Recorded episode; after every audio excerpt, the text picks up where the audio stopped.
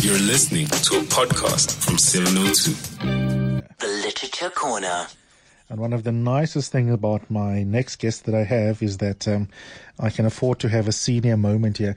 I'm busy reading a book that I've just got that a publisher has sent me. I'm not even looking at the clock. And the reason is that she is a broadcaster herself and uh, an arts journalist, a book journalist. So I know that um, I can shut up. She can speak for 30 minutes and the ratings will go up. I do have to pay her though. She does absolutely amazing work when it comes to books in particular. And of course, I'm talking about Andrea van Wyk. Andrea, good morning. It's wonderful seeing you. Thanks so much for coming in. Oh, it's always good to see you, Eusebius.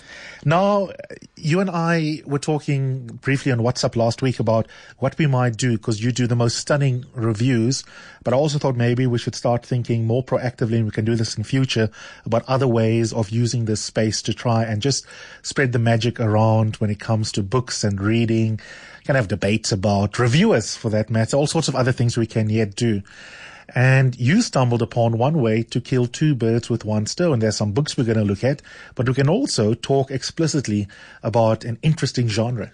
Absolutely. So um, I'm quite passionate about fiction, as you know, especially local fiction. So I thought it might be interesting to look at this proliferation or um, what looks like a proliferation of South African authors writing sci-fi, but particularly a branch of sci-fi called dystopian fiction, uh, uh, which overlaps sort of with an apocalypse narrative. Hmm. Now that to me is absolutely, absolutely fascinating because we often go to what people in the academy and you've recently with distinction got your degree around literature would refer to as realism or social realism mm. to try and understand what is going on uh, in society right now. And when we normally think about, for example, other kinds of writing, including science fiction, or we just think about whatever it might be that isn't, that isn't quite realist, that that is your escapism from reality. And I know that we're going to talk about Lauren Beukes in a second as one such example that actually there are many instances of sci-fi writers, of fantasy writers, who often are able to capture, like the blues artist I just spoke about with Percy Mabhandu, the proverbial human condition even more fully than someone who deliberately sets out to write social realism. Absolutely. And I mean, we've had critics say that science fiction is the only branch of literature that deals um, with our fears of the future. And that is what sci-fi is all about. And it's not always just spaceships and aliens uh, being blasted out out there in the expanse um, or in other worlds dystopian fiction and post-apocalyptic fiction very much takes place in our world. It just takes place sometimes just in the distant future, just a few years in the future.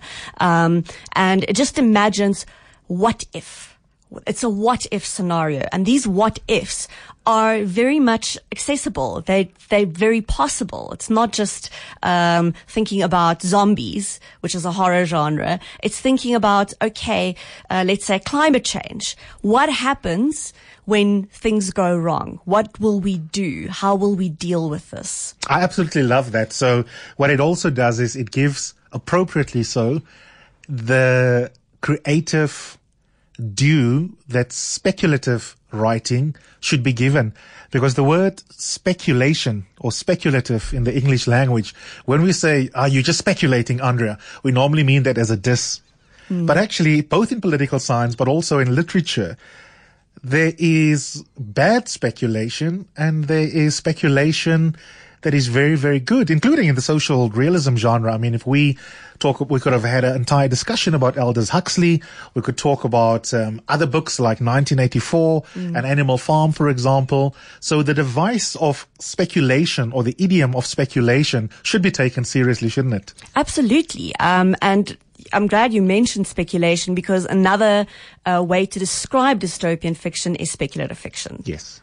So um, it's it's so, I mean, it, what, what happens here is that it taps into the, the zeitgeist mm. of our current fears about the hmm. future. Mm. Um, and they are prolific. Mm. Um, so why don't we proceed by way of example? So I try to go in sort of chronological order just to show that that it's expanding. Hmm. And I think that more writers are realizing that this is a great way to write and it's a great subgenre to, to write in, that it can be so-called literary fiction, if we want to call it that. So I started with Lauren Beekes' first book, Moxyland, which was published in 2008. Sorry to interrupt you. Can we settle this once and for all, by the way, because I feel very pretentious, especially on an English station. Is it Beekes or was it Bucas? I say Beekes. What does she say? Lauren, what do you say? Please tell us. I say Beekes. Maybe I'm wrong. I always just say it very quickly. Oh, just in case. just in case. Okay, Lauren Beekes. Henry and I will honor Afrikaans. We'll say Beekes. Lauren can set us straight. No, Yes. Yeah. If she's listening. Maybe when she goes to the States, it's Bucas. Maybe. Okay, Moxyland. So it takes place in a futuristic Cape Town. It follows the lives of four young people. In this world, it's just also a new future. Uh, people are divided into groups based on their class, their health, their race, and very importantly, whether they own a cell phone and a SIM card. because this SIM card contains everything. All your personal information, your bank accounts, uh, whether you are healthy, all of that sort of stuff. If you don't have this, you are cut off from food, water, shelter, any form of communication or transportation, you become persona non grata. Um, and this is the way that the government controls people. And this is an interesting thing about dystopian fiction. It is very often about a powerful body, often a government, controlling people in a society that is supposed to be good for these people. That's what they're espousing. They're saying, yes, this is, this is the best way, uh, to look after you. So you should be grateful. Um, but yeah, it's, it's all about control.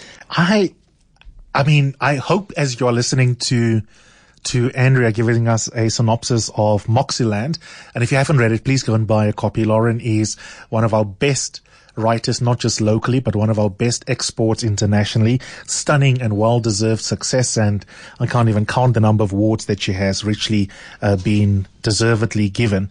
Uh, but it's so interesting to me, those of us who are hard news and political animals, to draw the obvious dots between this futuristic novel and all sorts of debates. And I can, without even thinking, I can think of examples. I mean, one that comes to mind is during the uh, the SASSA debacle.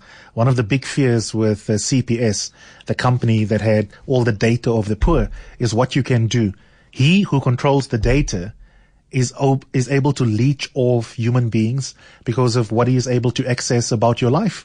Sell you all sorts of products, all sorts of things. You know what I mean? So quite apart from the big brother theme that comes out of this, there's also the very real year and now that comes with innovation, firstly, in technology. That means that our lives become easier, but more and more data of Andrea, of Eusebius can be in the hands of all sorts of people, not just the state, but also non-state actors. And even before we talk about all the innovations that Aki tells about, tells us about every Monday, even in terms of old technology like SIM cards, there's data there that you can potentially leverage. So it's really interesting what one can do with this kind of novel.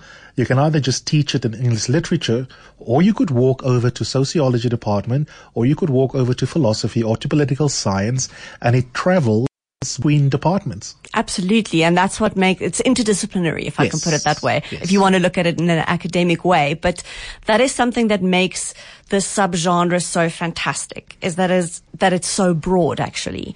Um, so people w- might think, oh, it's so narrow, um, it's not that interesting, but it's very philosophical. Very much so. It really challenges us mentally to think about what would we do in certain situations. So, I mean, uh, for example, if we look at some of the things that are happening, as you, for example, mentioned, everybody is so intimately connected to technology.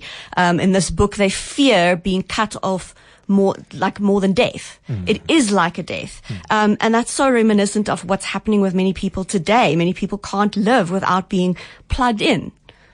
Absolutely. And then Deon Meyer, another South African success story. Yeah, so the reason why I picked this book, it's very interesting. It's from 2017, Fever. It's because he broke away from the crime fiction genre to write something very, very different. So he's taking a big chance here and it did do well. Um, it got very, very positive reviews both here and internationally. Mm. Um, so it's, this is quite a, a post-apocalypse type setting. Um, it's set in a South Africa where a virus has ravaged society. Um, and then a father and a son who've survived travel across the country in search of a place where they can establish a new society to survive. And one of the interesting things about this is that um, it's set mostly in the village of Van der Kloof in the Northern Cape, next to a man-made lake of the same name. Um, and this place actually exists in real life. Mm. So what Deon has done is he's his setting actually exists. It's not like a fantasy world where that world doesn't exist and it's not a possible world. Mm. Um, this makes it very, very real. That is really interesting. Yes, the setting is very recognizable. Um, and that's what makes this so unsettling, unsettling because you can recognize it. You can think, oh, this is possible. I mean, if you just look, for example, at the virus, maybe some people think, oh no, this can't happen. But we know, we know that actually we've got, um, resistant uh, bacteria or bacteria resistant to antibiotics. We know that some scientists are very concerned that as ice caps melt, diseases that have been gone for thousands of years will suddenly wake up. These are very real threats. Um, and that's what makes this, like I said, so unsettling, so uncanny, so eerie, and so very, very real. Is the good read? Absolutely. This this is probably, as far as I'm concerned, Deon Meyer's best work. Oh, wow. Yes. Mm. Um, it's quite reminiscent of The Road. Um, by Cormac McCarthy, also a father and son setting out in a post-apocalyptic world. But I'm sorry I had to say to Cormac McCarthy, I think Deon Meyer's work is better. no, and I, am it's not just because he's a South African. I think it's absolutely wonderful. That is absolutely stunning. You've also picked a, a title. I think it's the next one that takes place in different parts of the historical continuum. Mm. One of the challenge for, challenges for some newcomers to Lawrence work is often uh, the way in which they are time set, for example. So what goes on in a season of glass? I, I, I haven't read it, but it's what past, present, and futures. Yes, so it's Rahla Xenopoulos' book. Um, it was published last year. Um, it's about a woman who is able to carry all the stories ever told within her body, and she and her twin uh, try to save the world at various points in history and including the future. So in this future, people have, co- have caused the apocalypse, which is basically what we're doing right now. Yes. Um, humanity is dying out and there is a kind of super internet that controls everything from your thoughts to your memory. So very reminiscent of 1984. Um, so the season of glass refers to a song by Yoko Ono, which is of the same name. Now, if you think of glass, it's something that's fragile, mm. shatters easily. Sometimes it's transparent and it allows you to see things clearly, and sometimes it's opaque. Nothing is simple. So life is like glass. It's brittle, it's delicate. Um, at times we feel our path is clear, and at others we just don't know how to make headway. Mm. Um, and that's very much what this is about. So in dystopian fiction, we often see technology being demonized. It's a means of control, which is what happens in this book. Um, I mean, for example, right now in South Africa, we're discussing how the fourth industrial revolution and the technological revolution will impact jobs. It could lead to mass job losses. We're talking about climate change, how we're destroying the planet, which could very much lead to this very kind of apocalypse that we see in this novel. Mm. It's 19 minutes after 11 o'clock. I can listen to Andrea the whole day. And as I often say when I have her on the show, what I love about having her on is that we have different reading interests. And so we expand what it is that we tell you is worth taking a chance on. We've spoken about Moxyland, Beukes' novel or Beukes, uh, Meyer's Fever and Xenopoulos' A Season of Glass. What have you read now that you can put a name to it? And maybe you don't care about the name name in terms of the genre. Uh, you just read for enjoyment, which is perfectly cool. But now that you know there's a thing called, say, speculative fiction or dystopian fiction, which is the opposite of a utopian world. Do you have any recommendations? And I'll be very curious to know whether you've come across South African writers that write about speculative fiction and you've just thoroughly enjoyed it. Could be a very particular novel. It could be a series of works by a particular author. And let's make the circle bigger for other people who constantly want recommendations. 011 883 0702. It is the Literature Corner. Literature Corner. 22 minutes after 11 o'clock. It is the Literature Corner. Give us a call. Have you got recommendations of speculative fiction you've enjoyed um, by any author for that matter? But uh, we are showing some love in particular to South African authors. Uh, you know, it could be dystopian works or it could be works that are just speculative uh, in their nature. 011 uh, 883 0702. 011 883 0702. We're hanging out with book journalist, uh, one of the best in the industry, uh, Andrea van Wyk, who's also a broadcaster as well as an arts journalist also. Now, this next author is doing some amazing things. I haven't yet got into this book. I don't know if it was with you or with uh, another friend that I said that I I struggled with his first book. I know that it's yes, been critically acclaimed. I told me. you, right? You did. You and now. I keep reading this amazing stuff. And then I came across an interview. I can't remember where. Maybe it was the Johannesburg Book Review. I'm not sure where, where he reflects on the technique in the book you're about to talk about.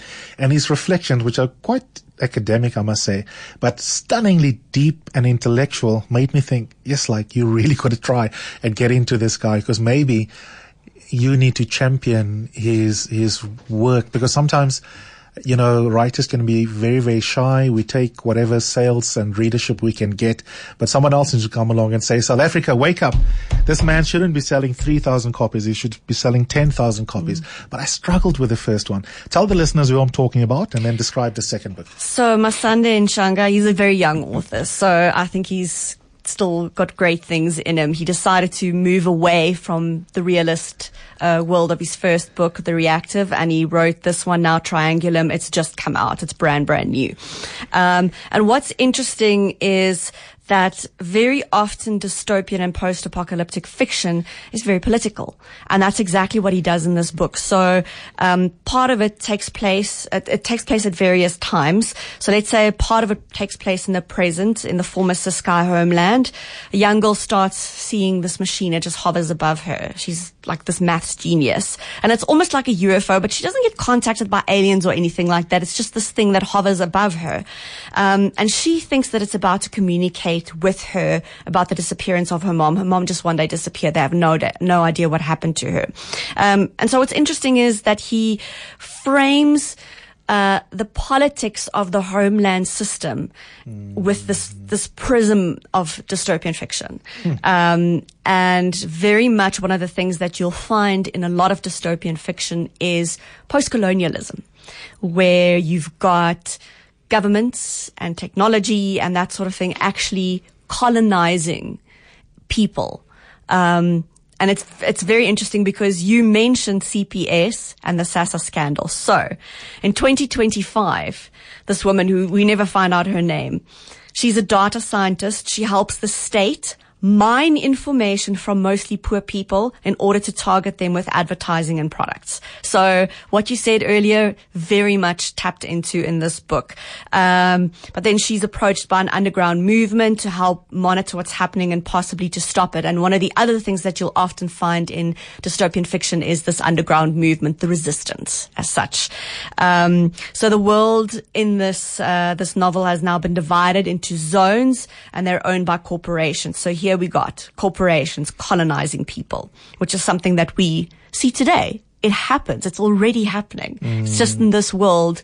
It's, it's now 100%. It's happened everywhere completely. Um, so, um, people are selling themselves to corporations, controlling social media, for example, what we see today. So that's the framework or the prism through which you can look mm. at things that are happening now. Tell me, Andrea, so just in terms of how he describes the cityscape or the landscape, the former homeland area, the Ciskei, if you compare this with Deon Meyer, you were saying what's interesting about Meyer's book Fever is that um, the landscape is real, even if it's a speculation about what can play out in this particular space as opposed to inventing an entirely different universe Does um, Masande do, do do the same in this work? Is this the actual Ciskei, the actual Eastern Cape landscape and geography that we're talking about? Absolutely. Um, which is again what makes it so realistic, and that's what that's the unsettling thing about this kind of um, about this kind of fiction, as I've said before,